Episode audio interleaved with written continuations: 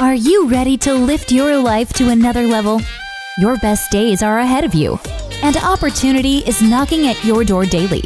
And your time for success in life is now. Welcome to the Ideal Life Podcast. Get ready to empower your dreams and take over your destiny. Now, here is your life coach, author, and motivational speaker, Shane Warren. Hello, everybody. This is Shane, and I want to welcome you again to this episode of The Ideal Life. Now, many of you have been a little shook up over our last uh, podcast where we started a discussion answering a question Can America survive? Well, today I'm going to continue that discussion. Some of you said it was too pointed. Some of you criticized that it was a little too harsh and it chided you a little bit. And even though, yes, I agree to some of those things, I believe that my purpose still is pure in that I want to stir you up not only to love America, but to get America back in the right direction. I know, like you, uh, uh, as I watch the news, I become more and more frustrated with our politicians. I get frustrated with the moral relativism, the things that are attacking the very fabric of America. So today, I want to continue this thought of can America survive by dealing specifically with the points uh, that I kind of just bro- uh, blew through in our last episode. And uh, again, some of you had made the statement in your comments that you left that I was a little bit off track as a preacher by criticizing America. Well, I kind of take the view of James Baldwin. He said, I love America more than any other country in this world, and it is exactly for this reason that I insist on the right to criticize her perpetually. I believe that it is my responsibility as a, an American citizen, as a preacher of the gospel, as a leader of organizations, to actually give constructive criticism about our nation and where we need to take it. Dwight D. Eisenhower made a powerful statement about our nation. He said, There is nothing wrong with America that faith, love of freedom, intelligence, and energy of her citizens cannot cure. I believe that wholeheartedly. So let me just say today that I believe right off the bat, I want you to know that the best days of America are ahead of her and they're not behind her. I believe that there is hope for this nation and any nation who will turn their heart toward God. Now, in our last episode of The Ideal Life, we tried to figure out how did we get to where we are in America. America right now is on a chaotic collision course. And if we don't turn America around, we're going to lose this great nation of ours to a lot of different things. And it's not just the liberal agenda, there's a lot of different agendas that are in the earth right now. The real question that we've got to answer is how do we get here? We don't know how to fix something, we can't turn something around till we figure out how we got here. The answer to that question is found in the book of Psalms, chapter 9, verse 17, where the writer said, The wicked will be turned into hell, and all nations that forget God.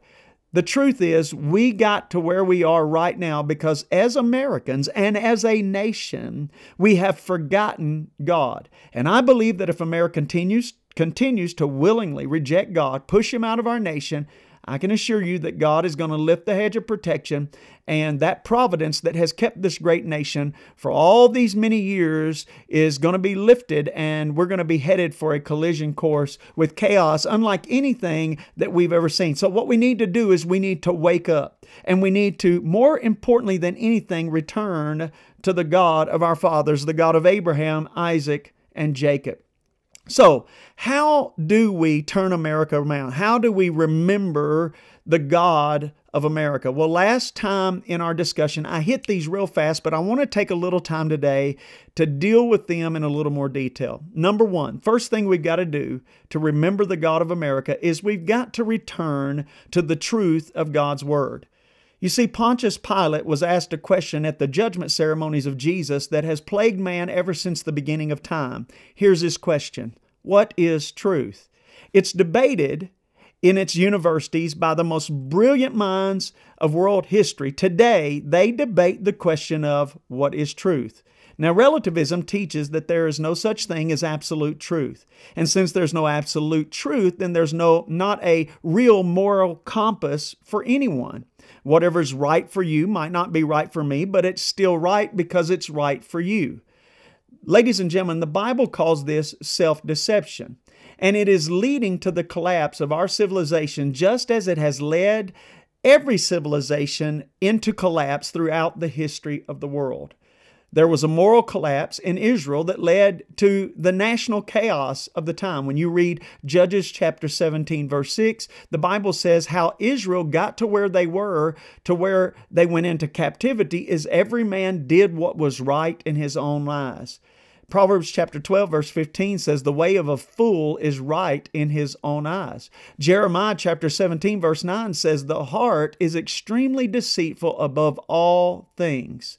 So, if we leave it up to our own eyes, then we're going to s- deceive our own selves into thinking that what is right for us, it must be right in its totality, but that's not necessarily the truth. This is what we call moral relativism. So what we've got to do is we got to figure out what truth is because there if there's absolute truth then there, there can be a source of morality that we can lean upon. What is truth? Well, John chapter 17, verse 17 says, Sanctify them by your truth. Your word is truth. Jesus said, Your word is truth. The word of God, ladies and gentlemen, is truth. Science prove, that proves that there is a, such a thing as absolute truth. Did you know that Isaac Newton and the law of the, the law of gravity, I know you studied that in school. Did you know that you can vote against the law of gravity? You can pass laws saying that the law of gravity is not truth. You can call it uh, a right-wing conspiracy saying it's not truth, but did you know that if you jump off a building, the law of gravity is going to kick in, and what Isaac Newton tried to teach as a law is going to go to working in your life, and you're going to get hurt when you jump off that building and hit the ground. Why is that? Because the law of gravity is truth, whether you believe it's right or it's not right. Let me give you an example. I love to go out into the woods and hike and camp and things of that nature. And when I go into the woods hiking, I use a compass to help get me around.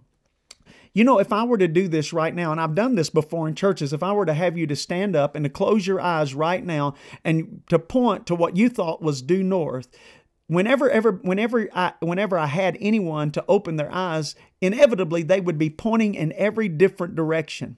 But did you know the compass knows true north by magnetic attraction, which God has created?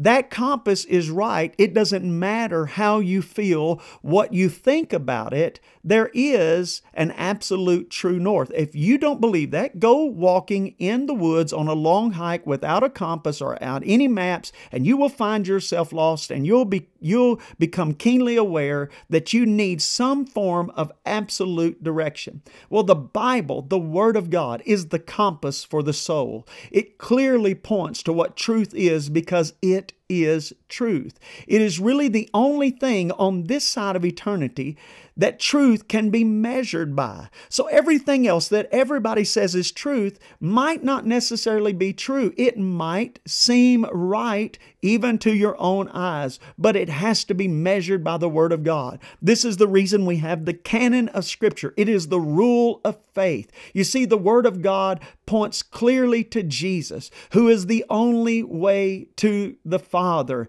And truth is not something, it's not just a something, it is a someone. Truth is found in this person called Jesus Christ. John chapter 5 verse 39, Jesus told us to search the scripture, for in them you will find eternal life. Ladies and gentlemen, the Bible remains the only source of divine revelation and power that can sustain you as a Christian in your walk with God. I want you to pay attention to these very significant promises in the scripture. The Bible is the source number one of truth. John 17, 17, again, sanctify them by truth. Your word is truth.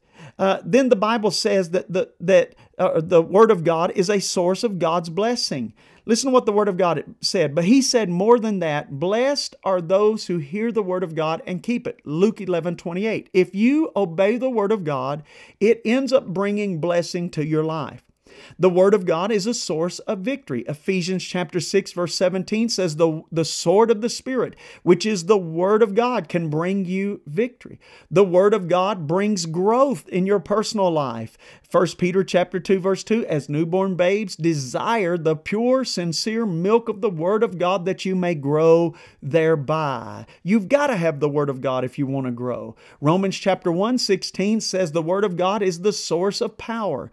Paul said, I'm not ashamed of the gospel of Jesus Christ, for it is the power of God to salvation for everyone who believes, to the Jew first and also to the Greeks. Psalm chapter 119, 105 says, The word of God is the source of guidance. So again, I want to just remunerate these for you. The word of God is the source of truth. It's the source of God's blessing. It's the source of victory. It's the source of growth. It's the source of power. It's the source of guidance. Yet, right now, ignorance of the Word of God is at an all time high in our nation. There used to be a general knowledge of the Word of God by a lot of people because there were certain aspects of Christianity that were woven throughout the fabric of our culture. But slowly but surely, the, the revisionist and, and uh, the liberal agenda has removed that from the fabric of our culture, and now we are finding ourselves in the woods woods, lost, needing direction. So on this today on this episode of today's ideal life, I want to encourage you Get your face out of Facebook and put your face in God's book.